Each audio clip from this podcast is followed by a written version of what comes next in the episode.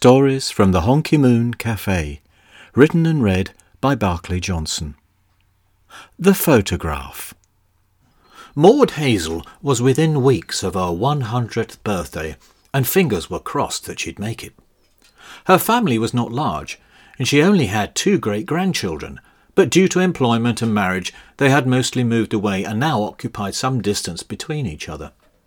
There had never been a great bond between her children, and new generations had continued the dispersion. They all referred to it as the Hazel diaspora, which lent it more importance than it really deserved. Since Maud had claimed her 99th, messages had started to flow regarding her centenary celebration. George, her eldest, had started the ball rolling by suggesting they all club together and buy her a cruise. Actually, a mini cruise, he added. He was a wealthy solicitor, and it seemed a perfect solution. It would take up little of his time and less of his money if they all chipped in. As he lived nearest to Maud, it might fall upon him to be the host of some ghastly celebration, something which he was at pains to avoid. His two sisters, Lucy and Jane, were horrified at the cruise idea, and the young brother, Martin, who seldom had a firm grasp on common sense, protested that she might meet someone, get married, and leave all her money to a toy boy. Those kind of things are always happening on boats, he added. Jane ignored this, but did recall, much to everyone's horror, that Maud had mentioned something about a cat's home. George decided there and then to have her sanity examined, and Martin, never one to be left out, suggested, She should be made a ward of court. There was no reply. With less than a month ago, the ether was filling up with emails, text messages, mobile phone calls, and extended conference calls, which allowed everyone to speak at once, but few to listen. It was an offhand remark by one of the great grandchildren that began to take root as a solution. Her mother had reported Jemima saying that one of her friend's mums had engaged a professional to take a photograph of all her family and relatives.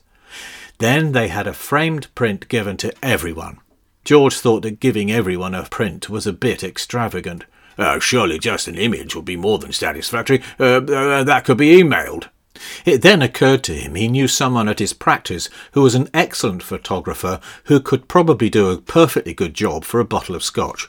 Actually, uh, half a bottle, he added. Lucy said it was a good idea, but a professional would be better.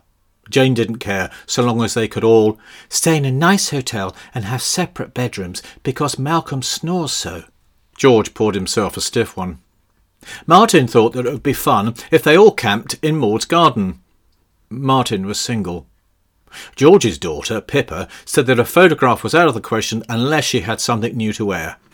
Gretchen, George's other daughter, wondered if just Simon, her new husband, would be okay, or would Brian have to be there, as he is the father of Maud's great grandchild. George thought that two spouses could set a precedent, and there's only so many people one can photograph before they all become unrecognisable.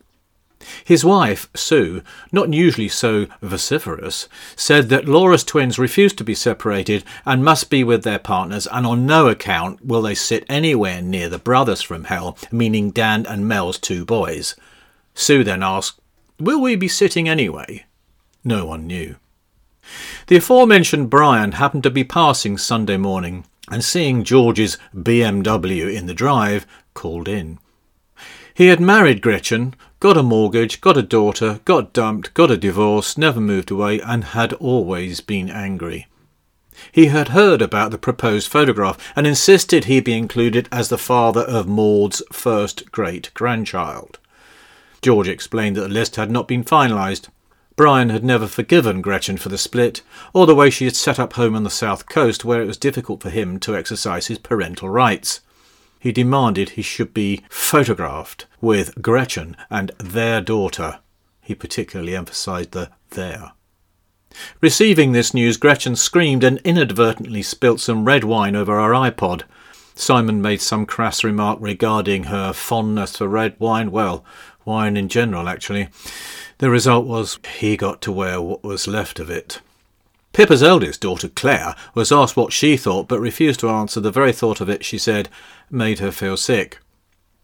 Her sister, however, thought it would be well cool and was going to dye her hair purple and wear a nose ring, at which Pippa, her mother, totally lost it.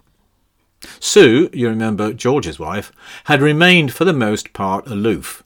She was aware that George's fascination for detail was strictly limited to working hours, so asking him how many people were actually going to be in this photograph had exactly the response she'd predicted none. The reason being he had immediately jumped into his car and gone off to his golf club. The destination was a presumption, and he proved right four hours later when a friend phoned to say he needed picking up, being too tired to drive home. Safely in bed and out of the way, Sue invited George's two sisters to a conference call, and within half an hour, Maud's centenary celebration had been discussed, decided upon, and arranged by the three women, amongst themselves. Only they knew who would be invited and what they would do. It was a secret. What it wasn't was a photograph.